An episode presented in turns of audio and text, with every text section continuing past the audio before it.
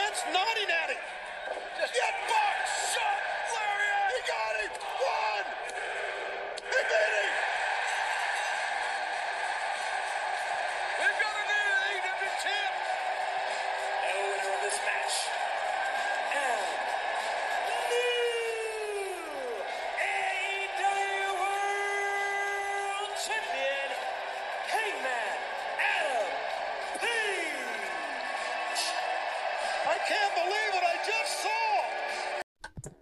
just like that, ladies and gentlemen, history is made. We now have our fourth AEW World Champion.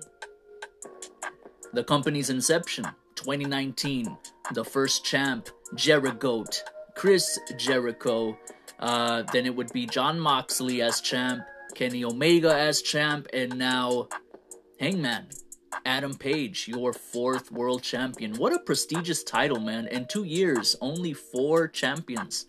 That is the mark of a prestigious championship. You know, they're not they're not playing hot potato with the title belt. You know, they're not hot shotting the title belt. I, I if this was like TNA Impact from back in the day, th- there would have been like 15 different champs already. what a show, man. This this card really took the wind out my sails. There was no breathers. Y- y- there was no bathroom break matches. There was no concession stand matches, which to some people that's a good thing, but in my personal opinion, I feel like every wrestling pay-per-view you know, there's no there's no half times, right? In wrestling. There there's no half times. There's there's little there's little leg room, you know? So I feel like for an example at All Out and it's funny because the Big Show QT Marshall match was heavily uh clowned on right? I don't want to say criticized because nobody expected that to be a good match anyway but that match was kind of clowned on. That match was a strategic match. That match gave you the opportunity to go to the bathroom or go fi- fix you a plate of food get you you know uh do what you got to do get another beer. But this card here full gear it had no opportunity seemingly for you know for some breathers I mean, well, well, wait a minute. With that said, uh, I'm being kind of contradictory here, but there was a few matches that I could have done without on this card. Um, but that's not to say that I wasn't interested in the matches, but rather they were just matches much more suitable for an episode of Dynamite when you have such a stacked card like this. Um, I mean, we're talking about 10 matches. 10 freaking matches. This was a WrestleMania right here. Basically, you know? Um so before I get into the full gear review and break it down, I want to start off with some news pieces here. Excuse me. So, Kenny Omega wrestled that amazing main event match against Adam Page with an injured shoulder. According to Dave Meltzer of the Wrestling Observer, Kenny Omega has stated that he can't lift more than 45 pounds right now at the gym. And he's been wrestling this way for quite some time now, postponing surgery and his well being to be the ultimate workhorse for AEW. Now, what's more, in a new video where Kenny is undergoing a chiropractic adjustment by Dr. Beau Hightower, he reveals that he has had to train himself to wrestle in a spinning ring due to bouts of vertigo that he's been facing since 2018. My goodness. Kenny Omega, th- you cannot deny at this point that Kenny Omega is the best wrestler in the world right now. And it's not even close. You know, and, and he was actually ranked by PWI. Uh, best wrestler in the world today, and beat PWI 500. Um, a lot of people argued it should be Roman. It should be, uh, uh, I don't know, one of the Japanese cats. But no, Kenny Omega, and I'm not just talking about his performances in the ring, but his dedication and his work rate. Look at how many matches this guy has had in the past two years. Going to Mexico and defending the AAA title while he's AEW champion after having a crazy bout on AEW prior uh, on Dynamite. He goes to Mexico and wrestles um, Andrade in that big main event. I mean, this guy is incredible, man. I've never seen something like this. You know, I, I, I used to um watch WWE religiously, and I remember back in the day, John Cena was heavily uh, criticized and booed and hated.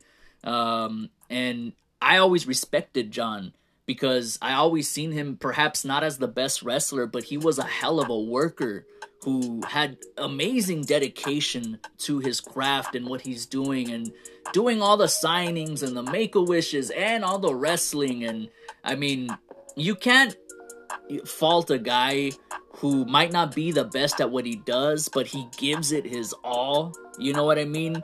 But when you're talking about Kenny Omega you're talking about a guy who is giving his all like a John Cena back in the day but is also performing to a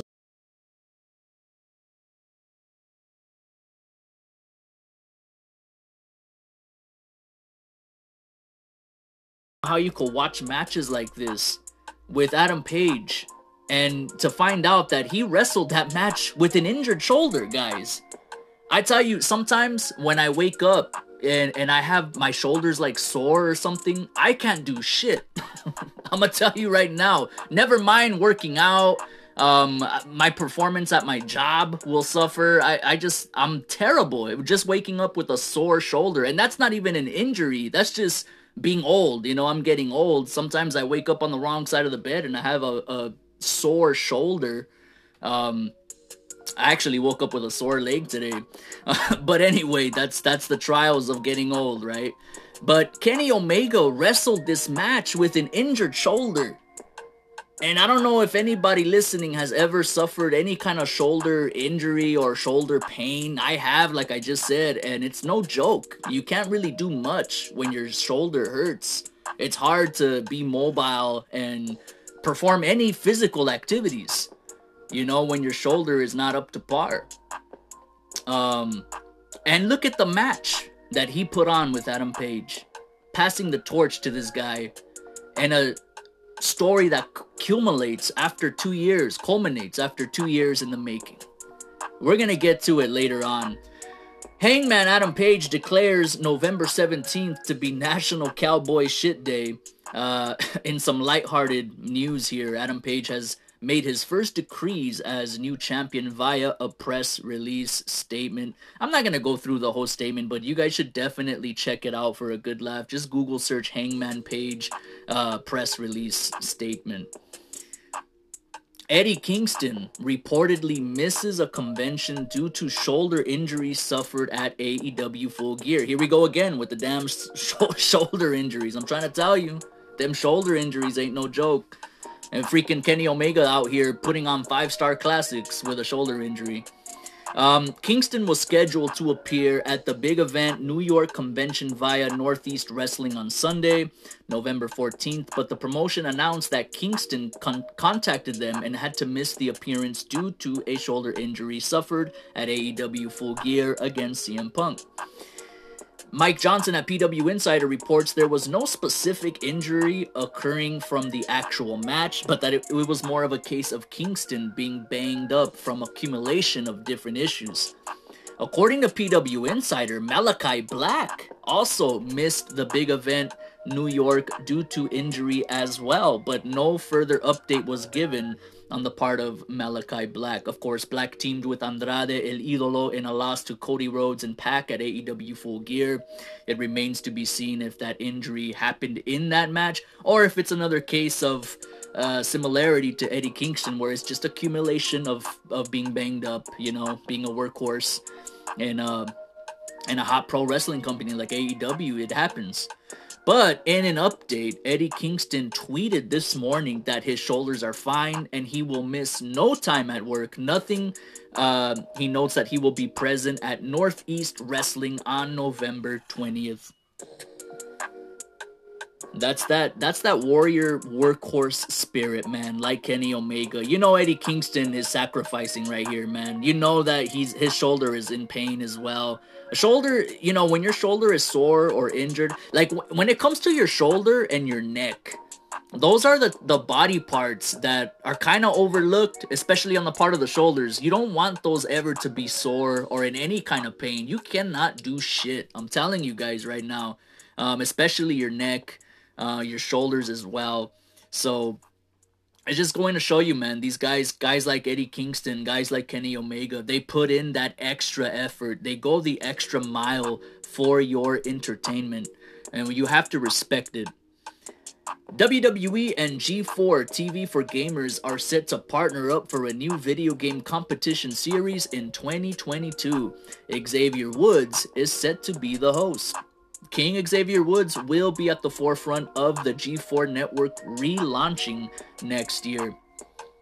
Actually, the, the the competition is next year. G4 Network is relaunching this year. In fact, it's relaunching today, I believe. Uh, Woods will host the catastrophic launch spectacular tomorrow on Tuesday. Um, the show will feature first looks at Attack of the Show, X Play, Boosted, Dungeons and Dragons Presents, Invitation to Party, and more. Now, for those of you who might be interested in watching the G4 Network relaunch like I am, as of right now, at launch, G4 will debut linearly on the channel lineups of Comcast, Xfinity TV, Verizon Fios, Cox Communications, and internet streaming service Philo. Is it Philo or Philo? I don't know. Uh, G4 is returning after eight years of its initial demise.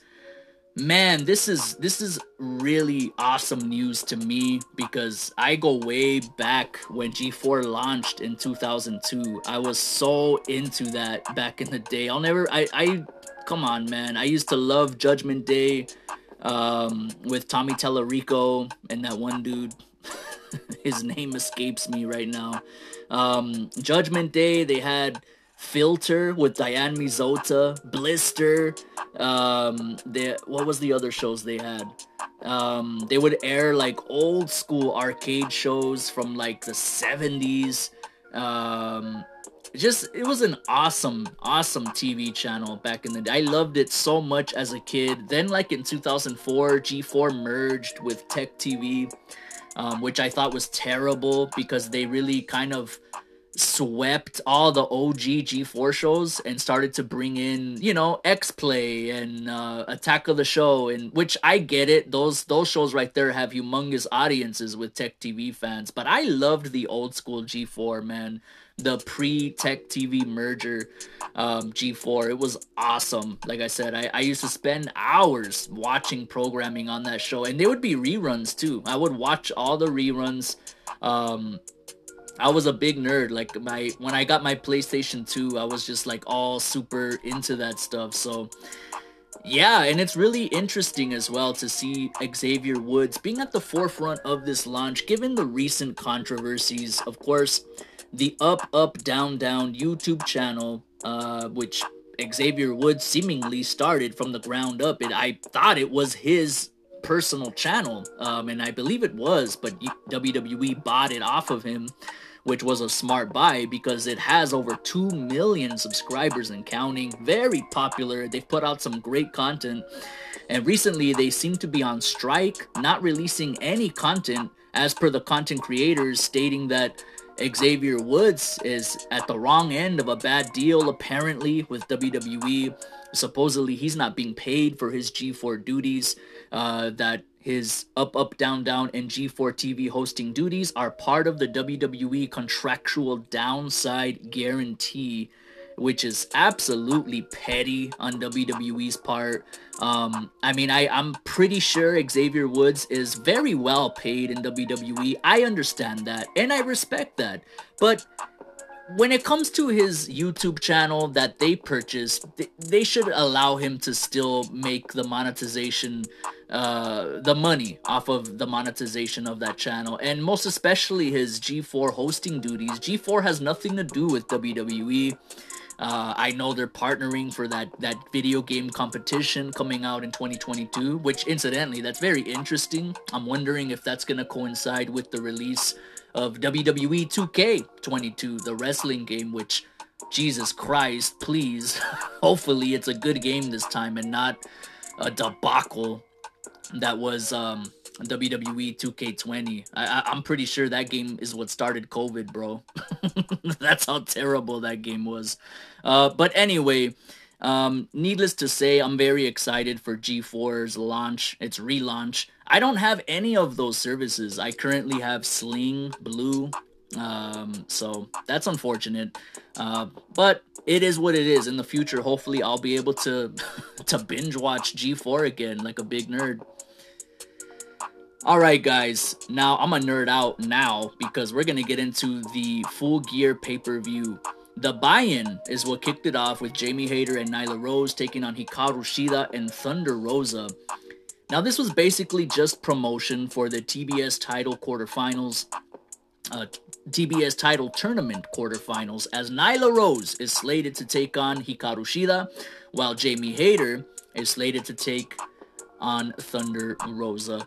With that said, there was no implications for this matchup. It was just an exhibition. Um, it didn't really matter. Shida and Rosa would capture the uh, the W, and um, well, that was I was I was uh, wrong on this prediction. I had picked Nyla and um, Nyla and Hayter to win because I just felt like they needed the win more. Uh, nonetheless, Serena Deeb um, did cause some shenanigans at ringside. She was like in the crowd or something. So I guess uh, Serena Deeb is continuing her little feud with Hikaru Shida, which is good. This is what the women's division needs, and I know that Serena Deeb is a very good hand in the ring. Darby Allin versus MJF. You want to talk about show stealing matches? Welcome to the opening match, easily the second best match of the night.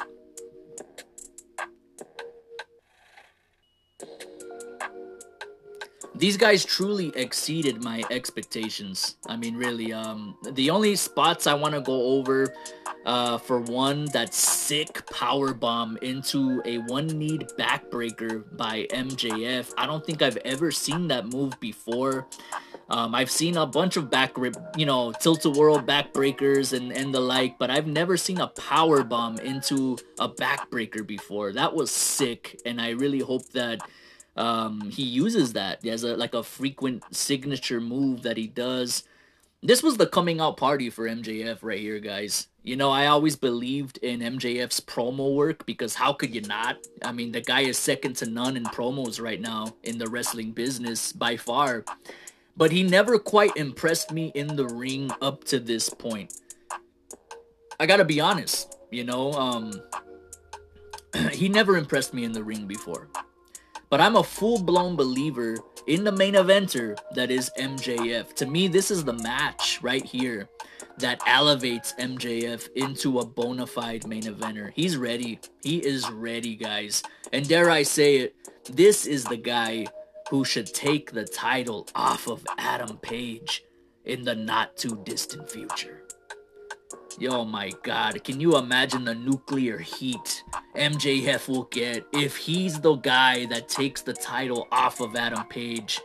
My goodness, you're talking about 2003 Triple H right here, man. You know, just absolute nuclear heat. Um, Darby Allin, he flies out the ring like a freaking bullet with them lightning speed suicide dives. I still think Rey Fenix has the best uh, suicide dive in the business, or tope suicida, if you want to call it that. Uh, but Darby is definitely uh, he's up to par with Fenix uh, with the with those dives, man. Unbelievable. Concussion City nailing MJF like a hunter in the woods shooting a deer down with the precision. MJF would regain control and hit a tombstone pile driver on the freaking ring apron. That was the first of many holy shit moments of the night. And in the end, MJF would defeat Darby Allin by nailing him with his dynamite diamond ring and then using a headlock takeover into a small package to defeat Darby Allin. As he lived up to his promise that he would defeat Darby with a freaking headlock takeover. I take a shot of tequila every time I say freaking because this show was freaking good. MJF is solidified, man. Um, like I said, Darby has quickly proven as well that he's an absolute wonderful worker who can make anybody look like a million bucks. I have not seen one bad Darby Allin match. Um, even even back in the day when they did that That what was that Cracker Barrel match or something like that? Bunkhouse match, Bunkhouse Cracker Barrel match, some kind of promotional deal there where they had like a Cracker Barrel barrel in the ring, I believe. When I don't know if it was Cody Rhodes that Darby was wrestling. I don't remember who. Um, but as silly as that matchup looked, um, it felt like a spectacular match because Darby is spectacular. So where does MJF go from here? Where does Darby go from here? That's the real question I want asked. I want answered. Um, certainly, like I said, if MJF is the guy to dethrone Adam Page, that that's a story that writes itself. You have the biggest villain, arguably in the whole business, let alone in AEW. You have arguably the biggest supervillain in the entire world of wrestling right now with MJF. I mean, the guy is he's so distasteful. He's so unlikable, and his promos just nail it on point. You love to hate this guy. Um, I, I don't think there is ever, at any moment in time, uh, a period where MJF could turn babyface ever again because some of the promos that he's cut and the things that he's done has really truly turned him into a one of a kind despicable bad guy so it's going to be interesting from here on out to see which paths these two gentlemen go down into. Lucha Bros defend the AEW tag straps to FTR, and I gotta say, after that freaking barn burner in the opening, it was very difficult to be fully invested in this match. I mean, directly after what we just witnessed, this segment should have been a cool down segment. Perhaps the Cody Pac versus Andrade Malachi Black match should have been in this segment instead of instead of the Lucha Bros. You know, in my opinion, this is not a good placement for this match. Um, it, it judging by the crowd, they have the same opinion. You know, it became overwhelming to go from that MJF Darby classic to the Lucha Bros tag title match. And it was a fantastic match, of course. Don't get me wrong. Lucha Bros had a they had a very interesting entrance, a very Call of Duty like ground zero type of deal. Um, I actually tweeted is is Call of Duty Vanguard sponsoring the Lucha Bros? so it, it's a chore, you know, to go over Lucha Bros matches because you just can't keep up with these guys. There's so many innovative and spectacular spots. All I'm gonna say is this was a very classic clash of styles. You have Lucha Bros who as I said, are the spectacular high flyers, quite possibly the very best high flying luchador in the business currently on the part of Rey Fenix. And you have FTR. They're the classic, old school, grizzled veteran type tag wrestlers who break their opponents down methodically and with precision. In the end, the Lucha Bros win the bout by pinning, uh, I believe it was Wheeler, who was donning the Super Rana Lucha mask which was funny. It, it, it I guess it would appear that this feud is gonna continue because I don't believe that he was the legal man. So basically, the Lucha Bros didn't actually win the match. I mean, officially in the record books, right? They won the match, but technically, they pinned a guy who was not the legal man in the ring. Um, and I guess that's a good avenue to go down under because hey, AEW has always been criticized for how they handle tag team matches. Tag team matches are kind of always broken down, and you can never tell who's the legal man in AEW tag matches because the tag rules are not enforced as strictly as they should be. So perhaps this this little angle here could explore that as a storyline. You know, I mean, perhaps um they could work something where they say, hey, you know what? It's time to take a stand. Tony Khan or somebody says it's time to take a stand and we got to enforce our tag team rules here. We can't allow big pay per view matches to have shenanigans like that, you know, with the, the wrong man being pinned. So I don't know. I, I guess, once again, I guess they're to continue Lucha Bros and FTR as a tag team feud. Bryan Danielson versus Miro in the AEW Championship Eliminator Final.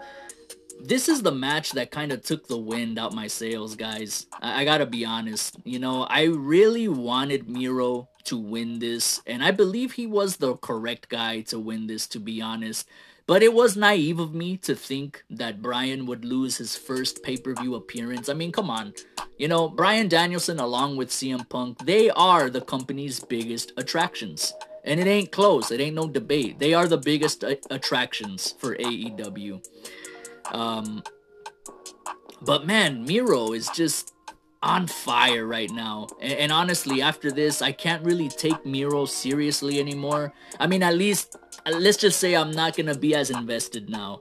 This was like seeing your favorite NBA team get eliminated from the playoffs, right? So it's just like, well, on to next season. You know, I'll, I'll start watching them again if they they make the playoffs again. I don't know. It's one of those deals, man. It's it's uh, you know, Miro's Jets have been cooled off, if you will. You know, in my eyes, for better or for worse. You know, but I I feel like I still I still stick to my guns, you know? I still stick to my guns. I think it would have made much more sense for Miro to have won this and thus feuded with Adam Page for the strap. And Adam Page, he's he's gonna feud with his toughest opponent yet, because Miro should be built up in that fashion to be the toughest opponent for a babyface title holder. It just it writes itself. It's academic. it's elementary. you know what I'm saying? So Bryan Danielson wins, and what? He's gonna feud with with uh, Kenny Omega, and I, is he gonna go heel? It, uh, excuse me, Adam Page. I said Kenny Omega. Adam Page. Is Adam Page gonna go heel? Is Bryan gonna go heel? Are they gonna have that cliched, you know, baby face, baby face, handshake and and go by the rules? And I don't want to see that, man. I mean, and it's just me. I know it's an unpopular opinion. I get it. I get it. I'm sure there's a lot of other fans out there who are like, fuck yeah, give me Bryan Danielson and Adam Page. Are you kidding me? But i w- I'm just really high on Miro, bro. Like, Miro is firing on all freaking cylinders right now. The promo work that he's doing, it's been second to none in his entire career. Not just AEW. I'm talking about his WWE run as well. When he was on fire, back when Lana escorted him to the ring on a freaking tank for his bout with John Cena, which unfortunately led to led to his burial then on after. But yeah, man. Um the match the, the story of the match uh, it was the classic david versus goliath type of affair as miro the much stronger bigger guy was out muscling the smaller quicker and more ring savvy bryan Ultimately, Bryan Danielson would win the bout via submission using a guillotine choke off of a big DDT. Where is Lana? Where is CJ Perry? Miro's real life wife. You know, at All Out, I thought she was gonna debut. It didn't happen. At Full Gear, I thought perhaps she would debut and, and perhaps cost Danielson the match in that respect by way of distraction or some kind of shenanigans. She doesn't debut. He's been cutting promos now, like the last several months, referencing his wife, his wife below, his God above, and his wife below, right? And all this stuff. His real life wife, uh, Lana, CJ Perry. She's an excellent valet. I, I never took her seriously as a wrestler, but by my goodness, I'm gonna tell you right now, as a as a manager, as a valet, she is excellent in that role, second to none. I'm gonna tell you right now. Um, as far as valets go, second to none. And she is a she makes Miro a total package. And I don't know where she's at. I don't know what they're doing. They're really like hesitating to pull the trigger. It's the right time now. Um I don't know what they're doing with Miro, man. But like I said, I- I'm just gonna reiterate that I I truly believe Miro was the right guy, should have been the guy to take this matchup. But nonetheless, hey, Bryan Danielson is now next in line for that AEW title shot, and I'm sure he and Adam Page will create magic. And we'll see how they go about that. There's a lot of avenues they can go down. Of course, um, MJF, he seemed to hint that he's he's on his way for the title now. He's at, he's gonna go after it now. So that's gonna make things interesting. You know, we got MJF in the wings. Well, we still have, I mean, CM Punk and Eddie Kingston. We'll get to them later. They, I, they still seem to have something going on, judging by the ending of their match. Again, I'll get to that later, but there's a lot of things that could happen from here on out. I mean, just because Bryan Danielson is the number one contender, I can't see him facing Adam Page for the title on an episode of Dynamite. You feel me? it, it'll have to be at least the next pay per view, uh, Revolution, I believe. Is it Revolution or Double or Nothing that's coming up next? One of those two pay per views, and that's where that that match should happen if it's to happen. So in between that time, there is a lot of things that that can develop. So I'm just gonna, you know, it is what it is. The Jurassic Express and Christian Cage take on the Super Kliq. I gotta be honest, guys. Uh, I really didn't care about this match at all. This was the Minneapolis Street Fight, by the way. I believe in my predictions, I had, I had uh, mistakenly said that the Inner Circle and uh, well, Inner Circle versus the America's Top Team and Men of the Year match. That was the Minneapolis Street Fight. This one I labeled the Minneapolis Street Fight. I was incorrect. Nonetheless, again, Miro losing kind of took the wind out of my sails, and I really didn't care about this match even before that. so. Um, I'm gonna cut right to the chase here. Jurassic Express, much to my surprise, they pick up the pinfall victory over the Super Kliq. So yes, the great Adam Cole Bebe takes an L on his very first AEW pay per view appearance. Now, granted, uh, he wasn't the one who ate the pin, of course, but nonetheless, not a very eventful start for the Super Kliq, especially considering what happened in the main event, which we'll get to later. Uh, to me, it, it would have made more sense for the Super Kliq to win while Kenny loses. It writes itself. You know, Kenny being kicked out of the group as Adam Cole becomes the new head honcho of the Elite. But alas, we'll have to wait and see what TK has up his sleeves. You know, this pay per view was very Eddie Guerrero tribute heavy. I don't think I mentioned that. I should have mentioned that at the beginning. Um, but it appeared to me that the Super Kliq they were they were paying tribute to the Hart Hart Foundation here with all that pink they were wearing. Uh, certainly with the Owen Hart Cup coming up, that's somewhat apropos. Um, I do want to mention really quickly Eddie Guerrero. Incidentally, he died on that night in 2005, November 13th, and it was in Minneapolis, Minnesota. So what a strange timing there, right? You know, in Minneapolis, Minnesota, all those years ago in 2005, Eddie Guerrero would die. Uh, he would be found by his nephew Chavo in that hotel room. And all these years later, AEW Full Gear holding a pay per view in Minneapolis. And everybody, of course, pays their respects, pays their tribute to the great uh, Eddie Guerrero. So that was a beautiful thing to witness. I gotta say, definitely added to the feeling of the pay per view and the epicness of it. You know.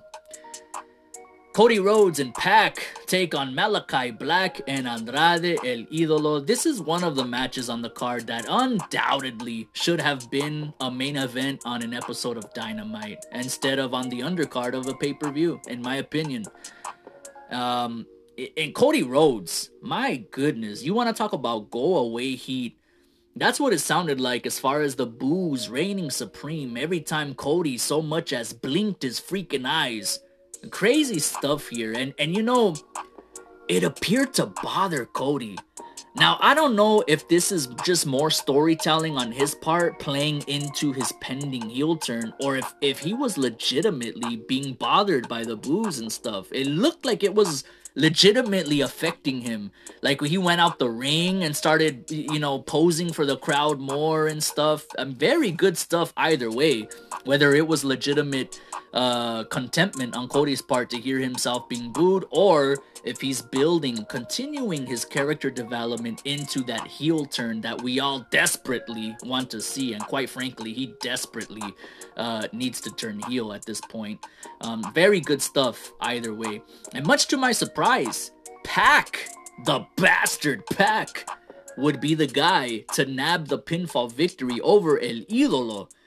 But really, uh, the real story here is once again Cody Rhodes and his continued character development or not character development, whatever that was. I'm really beginning to question now whether he's on the verge of turning heel or not. I'd have thought it would have happened on, on this show. He could have turned on Pac. Um, I don't know. It, it, I, who knows when it'll happen? That's another one of those things. Like, when the hell are they gonna pull the trigger on this? You know, AEW, they take their sweet time. They're all about that long term booking and uh, you know they're very meticulous with how they build into their angles and storylines. They don't rush things and they like to let things simmer, you know, and play out over the long haul. And that's so beautiful and so refreshing when you're used to WWE's garbage where they just they'll they'll start up storylines so quickly and then they'll drop them just like that. Just as quickly as they started something, they'll just drop it. without without any explanation being given, just inexplicably just drop, you know, or look at Retribution and the hacker storyline. What the hell ever happened with that? they just inexplicably dropped it. No explanations, no fucks given. You know, fuck you, pay me. You guys are gonna watch our shit regardless. Um, you know, I think Cody Rhodes' heel turn should involve Arn Anderson anyway, to some capacity. I really feel like, you know, Arn Anderson should be the guy that Cody turns on and, de- and delivers the crossroads or or something. I don't know if Arn could could take the crossroads or not. I know in my fantasy booker episode, I that's how I wrote it, um, and with Cody aligning with Malakai Black, which actually I would still like to see that. If I'm being honest, Malakai Black is talking about starting a House of Black stable. Why not? you know what I mean?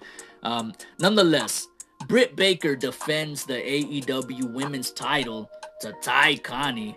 Um, and what do you want me to say? You know, the bout went just as expected. DMD, Britt Baker, nabbing the W and retaining her crown as the queen of AEW's women's division. But I will say, I will say, Tay Conti had a very good showing, just like in in uh, Dynamite. You know, she had a very good showing, even in defeat. I have to concede that Tay has been looking pretty good lately in the ring. I'll admit, and she definitely has the potential. I could totally see Tay Conti being the TBS champion right now, right freaking now. You know, unfortunately, she's not in the you know, in the TBS tournament. But I could totally see Tay Conti holding that TBS women's title right now. She's ready. This match really showcased that she's ready to take it to the next level. This was something of a coming out party for her, even though she lost the match. And the story of this match, it was that Tay was out wrestling Britt Baker, outperforming her. However, she was unable to overcome the odds of Rebel and Jamie Hayter at ringside with their shenanigans, which ultimately led to Britt Baker rolling her up for the pinfall victory. You know, where was Anna Jay? I mean, they really have been putting over Tay J or Ty J, whatever the hell, lately, right? Anna Jay and Tay Conti, they're supposed to have this this kinder kinship, right? There's like best friends um, their girlfriends. I mean, where was she at? To kind of sort of even the odds, right? I mean, Britt Baker is escorted out to the ring with with her goons, Jamie Hayter and Rebel. Meanwhile, Ty Conti comes out solo dolo. She don't even have her girl Anna Jay with her, and she wasn't even booked on the card. She had free time. she didn't have nowhere to be she could have came out. So that's a you know that's a little nitpick from me. I think that was kind of a flaw there. You know they they really should have uh, thought about it more. I mean, even with Anna Jay out, I get it. You know, Tay Conti is the baby face, so they're going the old school route, right? With the baby face kind of, uh, you know, facing insurmountable odds. But even if Anna Jay was out there on ringside, it would still be insurmountable odds because the numbers game is still in the favor of uh, Britt Baker. You know, Jamie Hayter and Rebel. I mean, Jamie Hayter by herself. Just look at the broad. She could whoop some man's ass. she could probably beat up John Silver, bro. look at her big ass. But uh it is what it is. Where does Britt Baker go from here? That's what I want to know. That's the ultimate question because who else is left in the women's division? And you got all these other females locked in the TBS title tournament, so it's not like they can abandon their spots there to you know what I mean? So where in the world does Britt Baker go from here? That's the question. Is she gonna continue to have matches with Ty Conti? I don't think anybody wants to see that. You know, Ruby Soho and Kris Statlander have been laid to pastures by Britt already. We don't need to see that again.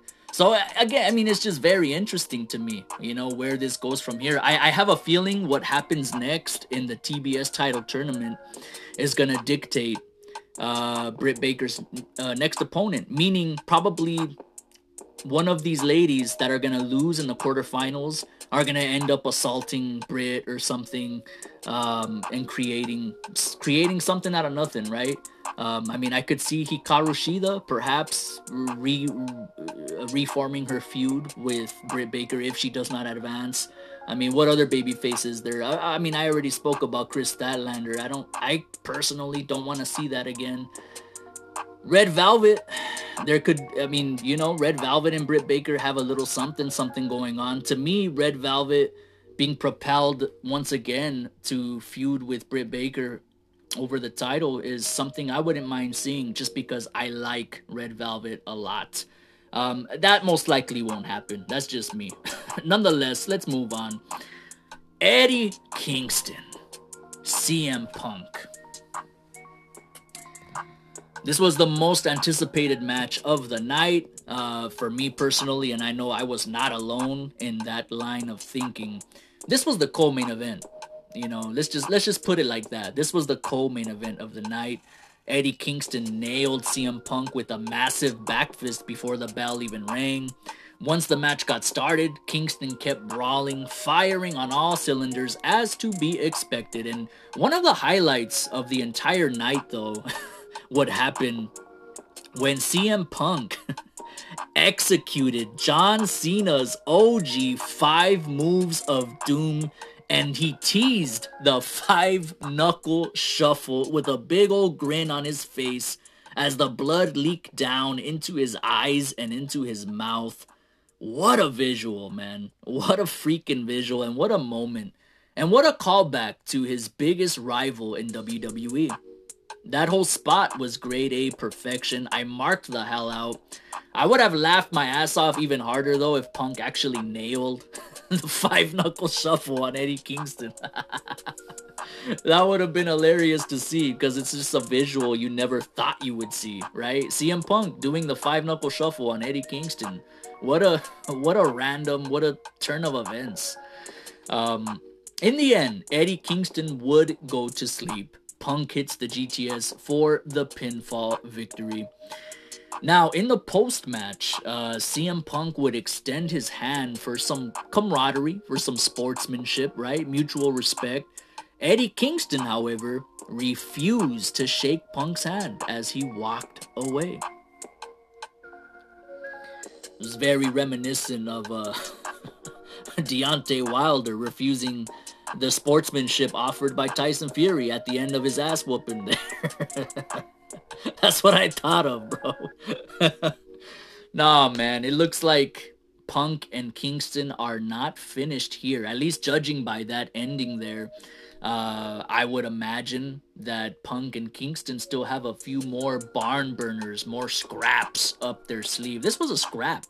You know, this was this match right here, in spite of the fact that we had MMA fighters, actual combat sports fighters trained to really cause some serious damage to one's well being on the card. Yet this match right here resembled more of a fight than that or any other match on the card. This was a real barn burner, man. You know, you had these guys really throwing fisticuffs and looking sloppy, taking the fight to the outside, on the inside, and it felt genuine and it felt real, just like the character of Eddie Kingston, man. Nothing artificial, everything 100. You love to see it. The Inner Circle versus the Men of the Year in America's Top Team. This is another match that, in my opinion, did not need to be featured on the pay per view. This could have main evented a stacked episode of Dynamite. It would have been perfectly fine. But alas, you know, eh, Jericho, baby, he's gonna get that payday. He's gonna get that pay per view payday. And why shouldn't he? You know, Chris Jericho is arguably responsible for putting AEW on the map in the first place. And y'all can quote me on that too. I mean it. I mean it. I stand by Le Champion. Jericho, my favorite wrestler of all time. Uh, and Jericho would pay tribute to Eddie Guerrero in a big way by actually using Eddie's finisher, the frog splash, for the pinfall victory over Dan Lambert. Um, And then Jericho got real emotional in the post match, pointing up to the sky, gesturing, uh, and clearly you can read from his lips he uttered, "This is for you, Eddie. I love you," and and he had actual tears in his eyes. You know, and and you, I mean, the match went went on for way too long.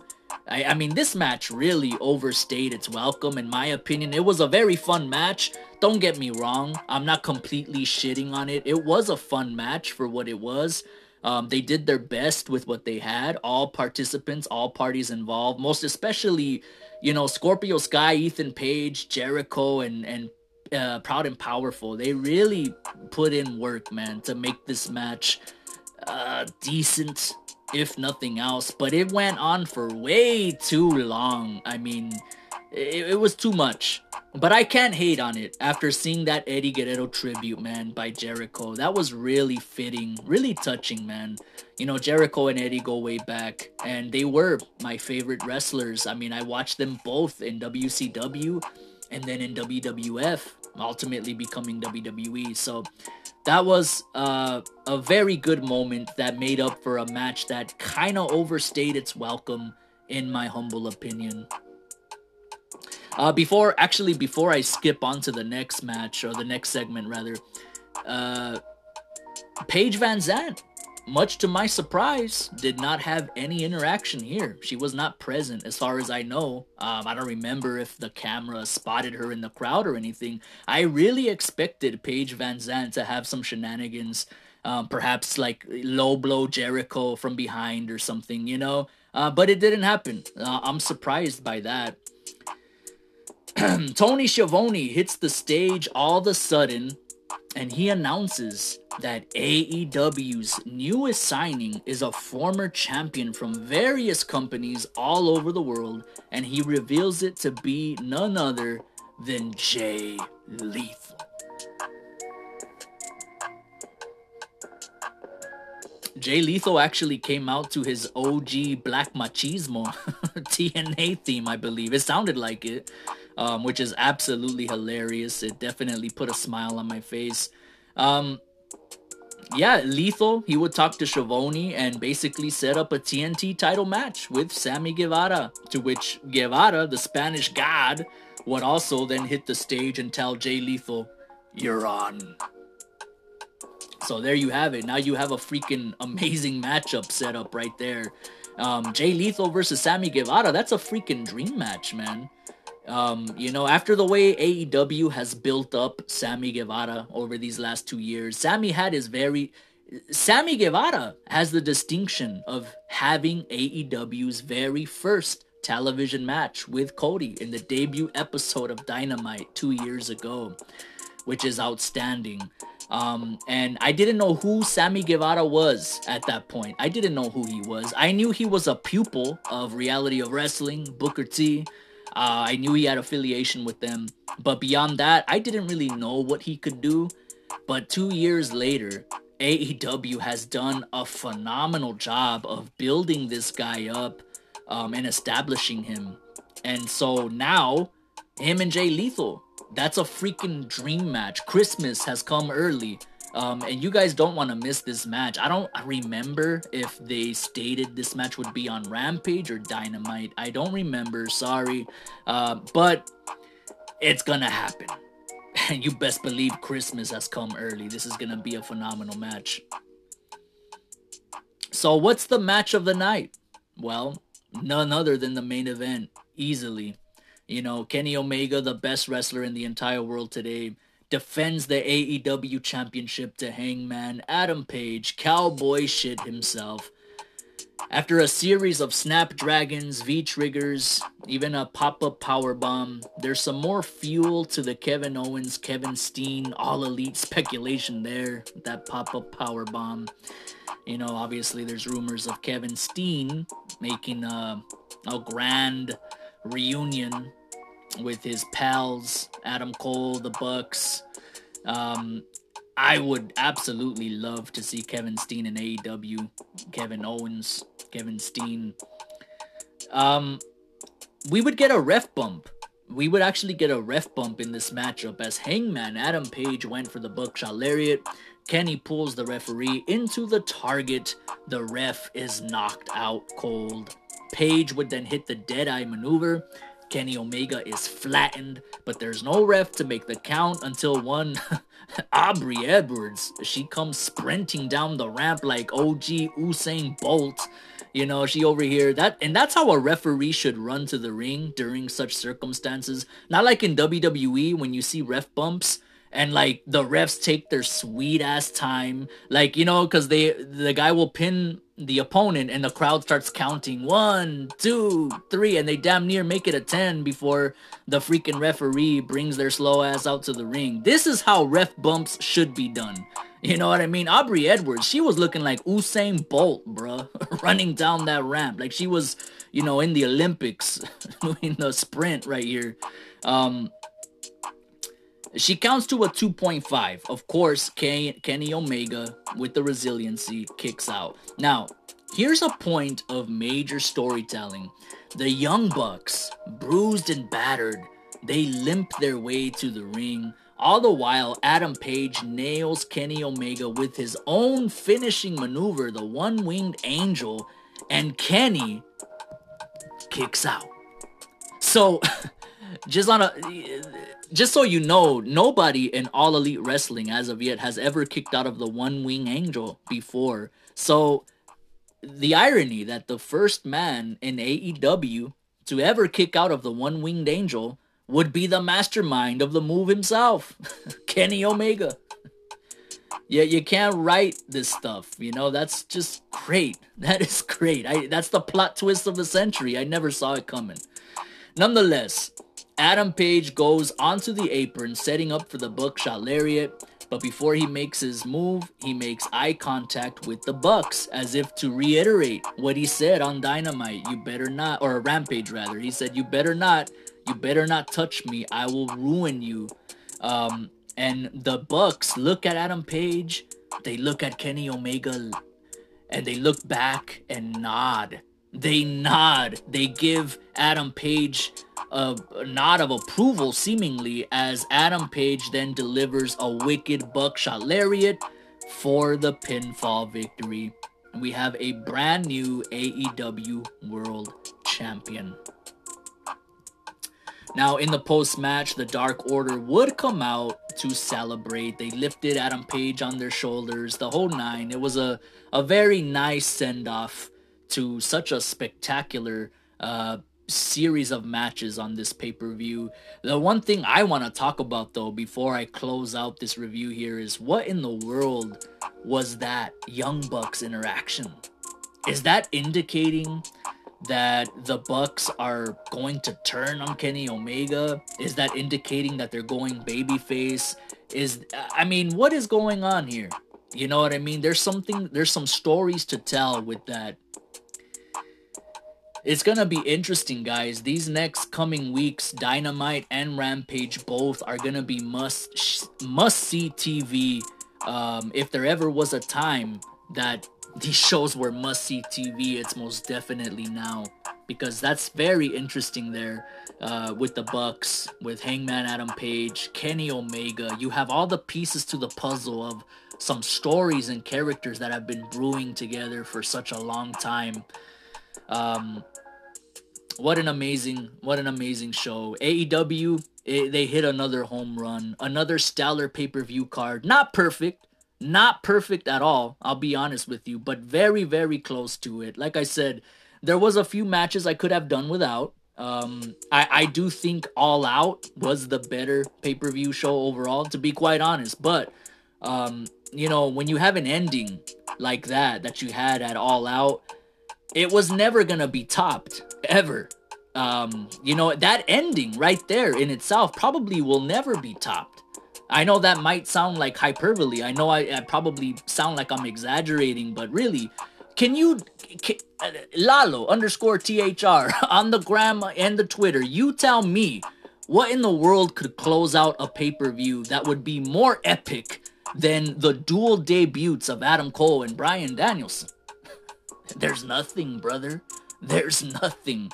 Unless hell freezes over and The Rock himself or John Cena were to, were to close a pay per view one day. Maybe. maybe that could top that. That's a that's a scene right there that will never be topped in AEW, guys. I don't think so. Not anytime soon. I can I can promise you that.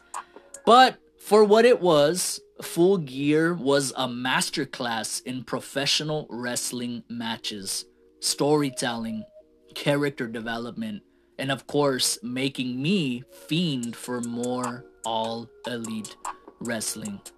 Very, very good show. Alright, guys, so before I sign off here, I have the AEW official lineup for this coming Wednesday, November 17th. Uh, the Butcher and the Blade will take on Orange Cassidy and Tomohiro Ishii. Uh, Tomohiro Ishii, obviously coming from NJPW, crossing through that forbidden door, daddy. Um, Tony Schiavone announced that the Butcher and the Blade will battle Orange Cassidy and a partner of his choosing um, on the November 17th AEW Dynamite, and Tom- Tomohiro Ishii was announced as Cassidy's partner during AEW Full Gear. I don't remember that, but awesome.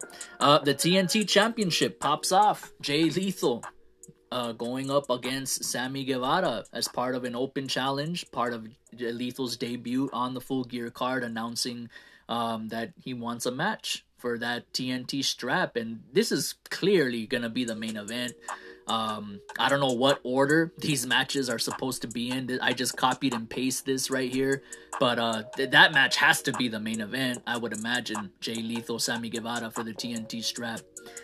Bryan Danielson will take on Evil Uno in a random matchup. Uh, a stay busy bout for the number one contender, I suppose. The TBS title tournament quarterfinals pop off with Nyla Rose taking on Hikaru Shida, and Lio Rush and Dante Martin will meet the acclaimed. I am super excited for that. That's gonna be awesome.